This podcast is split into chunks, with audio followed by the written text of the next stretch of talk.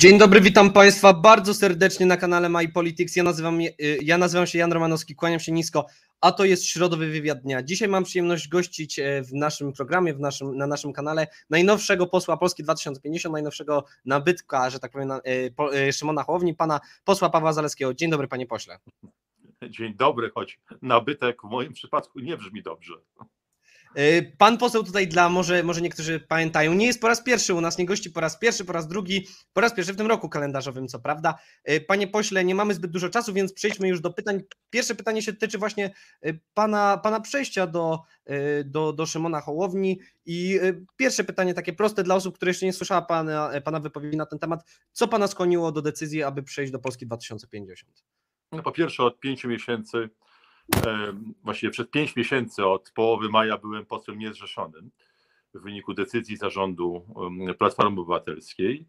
E, I to był taki czas, w którym ja bardzo głęboko zastanawiałem się, e, mając zupełnie nowe spojrzenie, e, tak z boku trochę, nad polską polityką i nad tym, co Polsce i Polakom jest potrzebne. I doszedłem do wniosku, że to, e, co oferuje Szymon Hołownia, e, jako pomysł polityczny, to znaczy takie rozszczelnienie polskiej polityki, która dzisiaj jest bardzo silnie emocjonalnie związana z dwoma blokami, e, już historycznymi, także z którymi ja byłem związany przecież, czyli z PiSem i, i z Platformą, ale tak naprawdę głosowanie na PiS i Platformę ma charakter e, takiego wyrazu emocji, za którym stoi opowiedzenie się za taką, a nie inną stroną wojny kulturowej, która przecież toczy się w Polsce. To jest charakterystyczne zjawisko dla wielu, wielu krajów demokratycznych dzisiaj niestety, e, ale tak jest. A więc, e, że chodzi o to, aby zacząć rozmawiać e, o programie dla Polski po tym, jak PiS, mam nadzieję, jak najszybciej straci władzę, jak najszybciej, to znaczy po najbliższych wyborach, to oczywiste, a też jestem przekonany, że e, ci na opozycji, po stronie opozycyjnej, którzy będą mieli program, którzy będą mieli wizję Polski po PiSie, bo przecież wiadomo, że nie ma powrotu do roku 2015 i dobrze.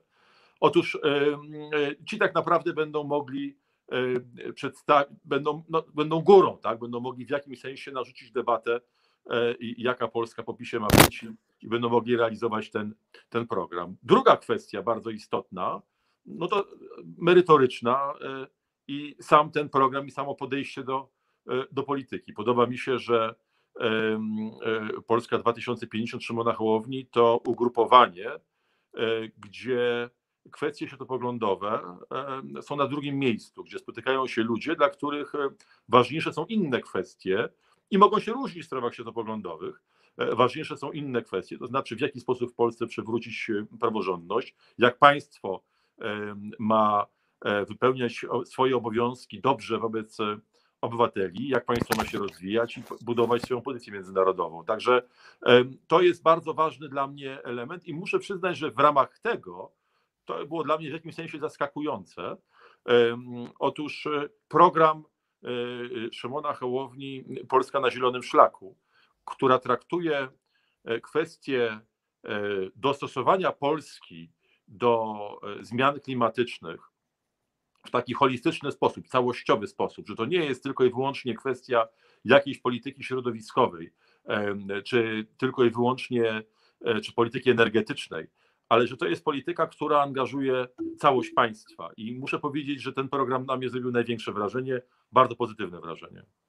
Y, panie pośle, wspomniał Pan właśnie o powodach odejścia, a raczej wyrzucenia Pana y, z partii Platformy, z Platformy Obywatelskiej. W związku z tym moje pytanie jest takie, y, czy Pan myśli, że Pan by dołączył do ruchu Szymona Hołowni do Polski 2050, gdyby nie decyzja zarządu Platformy Obywatelskiej o, wydalenia, o wydaleniu Pana z partii? To trudne pytanie, dlatego że gdy jestem w partii, to staram się ją zmieniać i mieć na nią wpływ.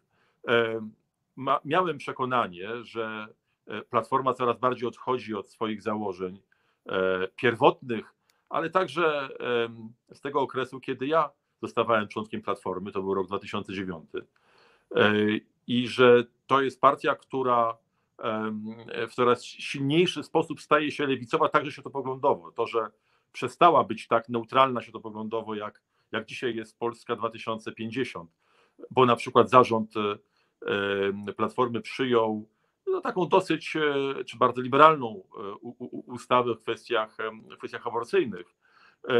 No, było jednym z tego przejawów. Ja tutaj mam poglądy sprecyzowane. Ja jestem zwolennikiem kompromisu aborcyjnego. Bardzo ubolowałem nad tym, pewnie o tym będziemy jeszcze mówić, nad tym fatalnym wyrokiem pseudo-trybunału konstytucyjnego, który usunął jedną z bardzo ważnych przesłanek dla dokonania aborcji, ale, ale ja nie jestem zwolennikiem aborcji, aborcji z powodów społecznych. No, Platforma staje się taką partią um, idącą w kierunku um, lewej strony, więc ja oczywiście nie wiem, jaką decyzję bym podjął, um, gdybym e, dalej był w tej, w tej partii. Nie wiem, czy bym miał e, możliwość e, na nią wpływu, no bo wypadki potoczyły się inaczej, ale, ale jest e, faktem, że, że moje drogi i drogi Platformy obiektywnie się powoli rozchodziły, no ale to zarząd Platformy podjął taką decyzję, a nie ja. Panie pośle, został pan tak naprawdę z podobnych powodów e, wyrzucony zarówno z Prawa i Sprawiedliwości, jak i Platformy Obywatelskiej. Można to pod kategorię hmm. kwestionowania władzy, e, kierownictwa partii podłożyć.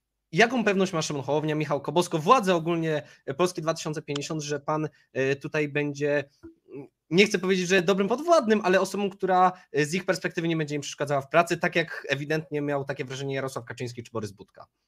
No, po pierwsze, moje poglądy są stałe, więc to jest gwarancja e, tego, jak się będę zachowywał.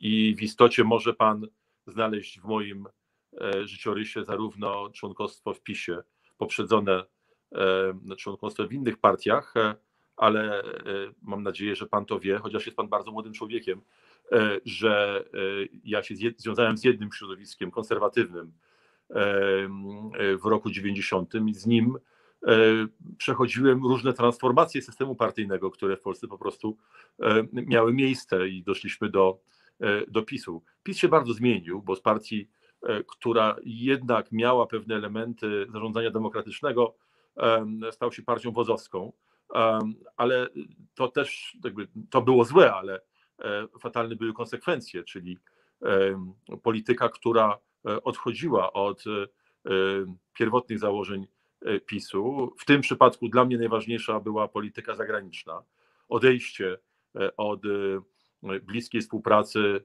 wewnątrz Unii Europejskiej, bo przecież to, co się dzieje dzisiaj, zaczęło się wtedy i ja wtedy zacząłem to krytykować z powodów merytorycznych, no ale również w Platformie e, przecież e, pan pamięta, jak, e, jaki spadek zaliczyła Platforma po wyborach, gdzie liderem był Grzegorz Schetyna, gdzie dzisiaj ten wynik Platformy, która wówczas, który wówczas uzyskała, wydaje się być niebywale trudny nawet dla Donalda Tuska do osiągnięcia.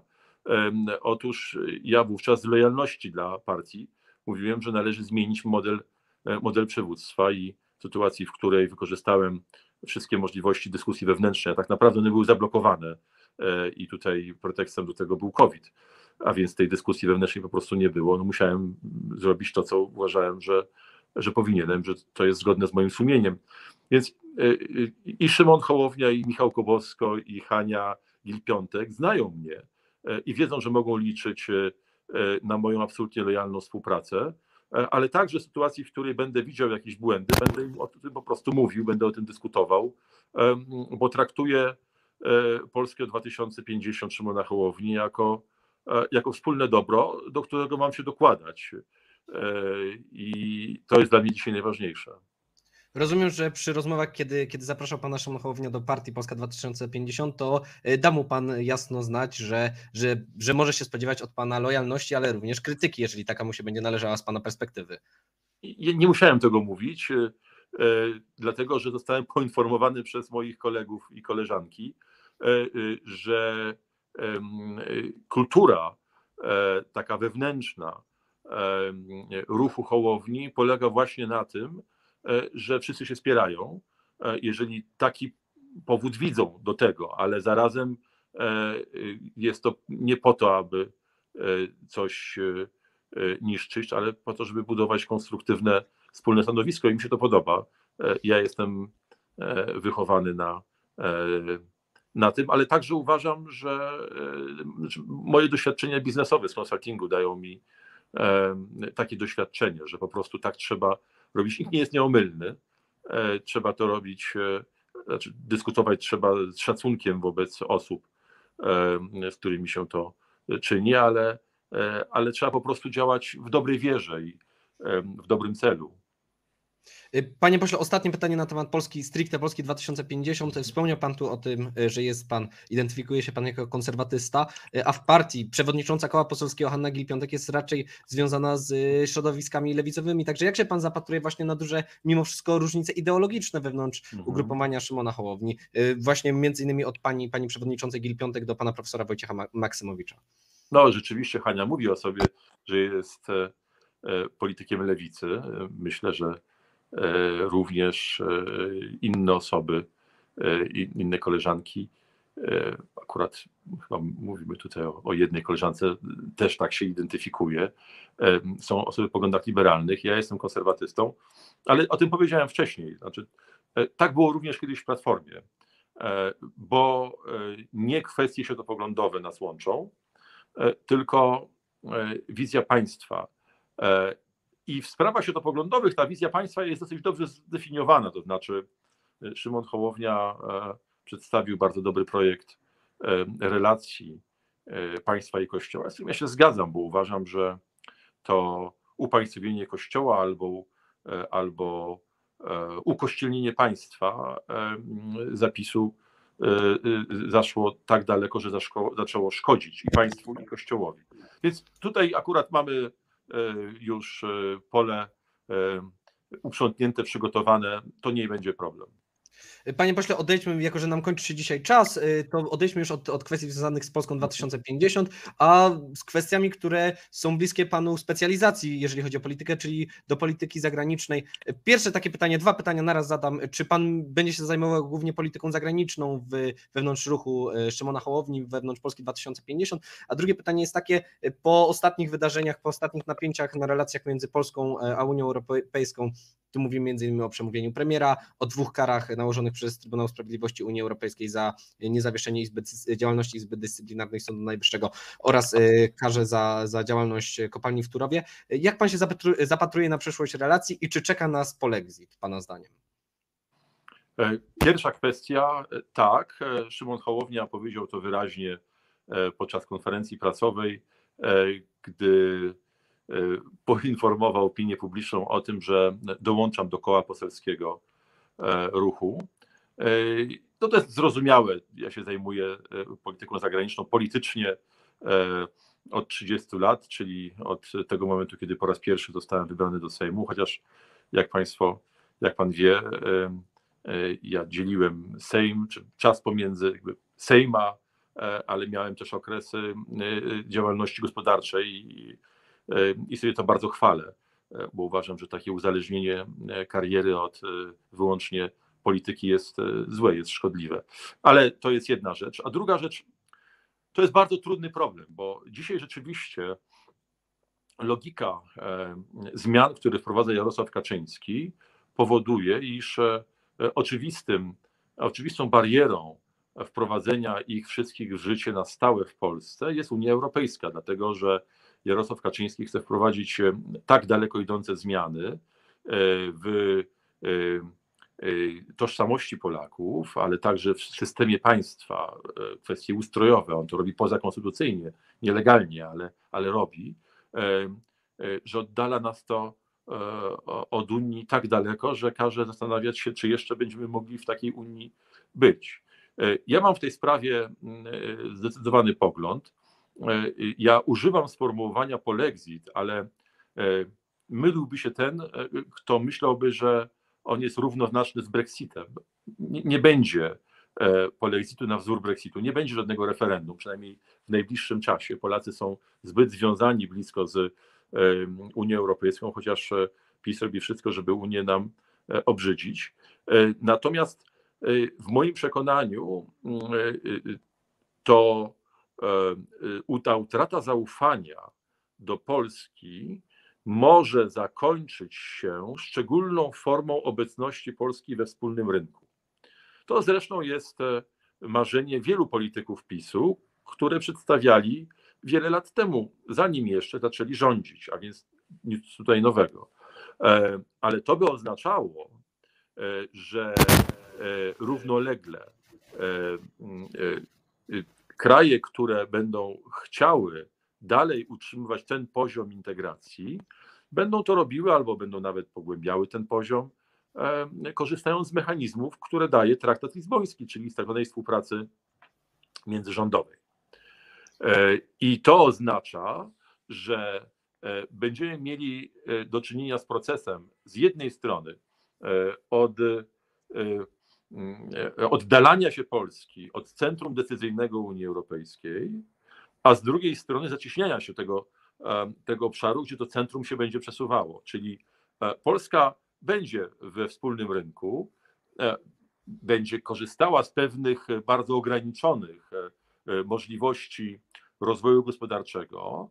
To będzie także korzystne z punktu widzenia Niemiec, które będą dalej e, tutaj głównym inwestorem, czy Francji, która też jest w absolutnej czołówce inwestorów w Polsce, ale Polska nie będzie miała wpływu na wspólnotę, także na reguły, które będą rządziły tą wspólnotą e, gospodarczą. I to będzie, i to będzie dramatyczne, bo to będzie oznaczało. Czyli Polska po prostu stanie się państwem marginalnym Unii Europejskiej. To będzie oznaczało, że Polska stanie się państwem marginalnym Unii Europejskiej, ale to zarazem będzie oznaczało, że wpływy kulturowe, także prawne, e, a mówiąc wprost, korupcyjne ze strony Rosji czy Chin będą rosły. E, I Polska będzie gdzieś na takim marginesie, na takim buforze, z którego zawsze w historii naszej usiłowaliśmy uciec. I do tego bufora sprowadza nas dzisiaj Jarosław Kaczyński. E, to może nie brzmi tak dramatycznie, jakbyśmy sobie mogli wyobrazić, ale proszę mi uwierzyć, konsekwencje polityczne e, logiki tych wydarzeń będą absolutnie dramatyczne. Panie pośle, ostatnie na dzisiaj pytanie. Poprosiłbym o szybki komentarz do wydarzeń, które się wydarzyły z naszej perspektywy z y, wczorajszego wieczoru na dzisiejszy poranek, czyli wyborów w Stanach Zjednoczonych, w stanie Virginia, y, y, kandydat Partii Demokratycznej, ważnego stanu z perspektywy demokratów, Terry McCliff przegrał z kandydatem mhm. republikanów Glennem Younglinem. Było to niespodziewane, bo tak jak wspomniałem, właśnie to jest ważny stan dla demokratów. Czy Pana zdaniem jest to jakiś, jakiś pierwszy, pierwszy znak niezadowolenia Amerykanów z prezydentury Joe Bidena. Y, i co to zapowiada na rok przed, przed tymi tak zwanymi midtermami, czyli wyborami podczas kadencji y, prezydenta? Youngin wygra dlatego, że, że wybrał politykę środka, to znaczy e, on e, w żaden sposób nie zniechęcał e, twardego elektoratu Trumpa w partii republikańskiej, ale zarazem nie wiązał się z nim i przemawiał do wyborców środka, którzy poprzednio poparli w wyborach e, demokratów. E, dzisiaj poparli jego. To może oznaczać, e, że ten zachwyt nad, czy też nie zachwyt, bo mówmy się, że demokraci nie wygrali znowu aż tak druzgocąco, no ale jednak wygrali wyraźnie. Otóż, że jednak te nadzieje, które są pokładane w demokratach, nie do końca są spełniane i że, i że republikanie mają przestrzeń do oddziaływania. To, co jest pozytywne z naszego punktu widzenia, to to, że aby wygrać e, po stronie republikańskiej, trzeba jednak być umiarkowanym politykiem, e, a nie e, trumpistą. I, i to w moim przekonaniu jest, jest dobre, jest, jest korzystne. Zobaczymy, jak się to przełoży na, na następne wybory za, za rok, ale myślę, że myślę, że partia republikańska będzie szła bardziej w stronę umiarkowaną, co nie będzie proste, bo pozycja Trumpa jest e, niebywale silna, ale jest jeszcze rok do tego. A jeszcze ostatnie, naprawdę szybkie mhm. pytanie, czy to z perspektywy Polski jest dobra rzecz, jeżeli republikanie pójdą w stronę e, umiarkowaną? Z perspektywy Polski dobre jest zakończenie takiego, no właśnie, tej polaryzacji, z którą również walczymy w Polsce, bo przecież tak naprawdę mechanizmy polityki, które doprowadziły do polaryzacji w Polsce, przyszły z Ameryki. Polska nigdy nie była tak blisko Ameryki, jak jest, jak jest dzisiaj. Otóż ograniczenie tej polaryzacji y, i przesunięcie się e, głównych polityków e, obu bloków, e, republikanów i demokratów, ale także przecież w związku z tym, że przesuwa się, czy się, mam nadzieję, elektorat w stronę bardziej środka, jest bardzo korzystne, bo to oznacza, że nie będziemy poddawani y, takim wstrząsom y, politycznym, że, y, że oni będą, republikanie i demokraci będą w stanie, mam nadzieję, w przyszłości w łatwiejszy sposób uzgadniać kwestie kluczowe z punktu widzenia narodowego interesu amerykańskiego, w tym również e, kwestie relacji z sojusznikami, czyli Polską. Dziękuję bardzo panie pośle. Tutaj e, kończymy dzisiejszy wywiad. Moim państwa gościem w środowym wywiadzie dnia był poseł Polski 2050 pan Paweł Zaleski. Bardzo dziękuję serdecznie. Ja jeszcze zapraszam na godzinę 19.30 na pierwszy odcinek Stolika Prasowego w imieniu Mikołaja Dowejko, a na 20.30 na kolejny odcinek serii Młodzież vs. Politycy z posłem porozumienia panem Michałem Wypijem. Ja raz jeszcze Państwu dziękuję za oglądanie, za bycie z nami. Życzę miłego wieczoru. Do zobaczenia.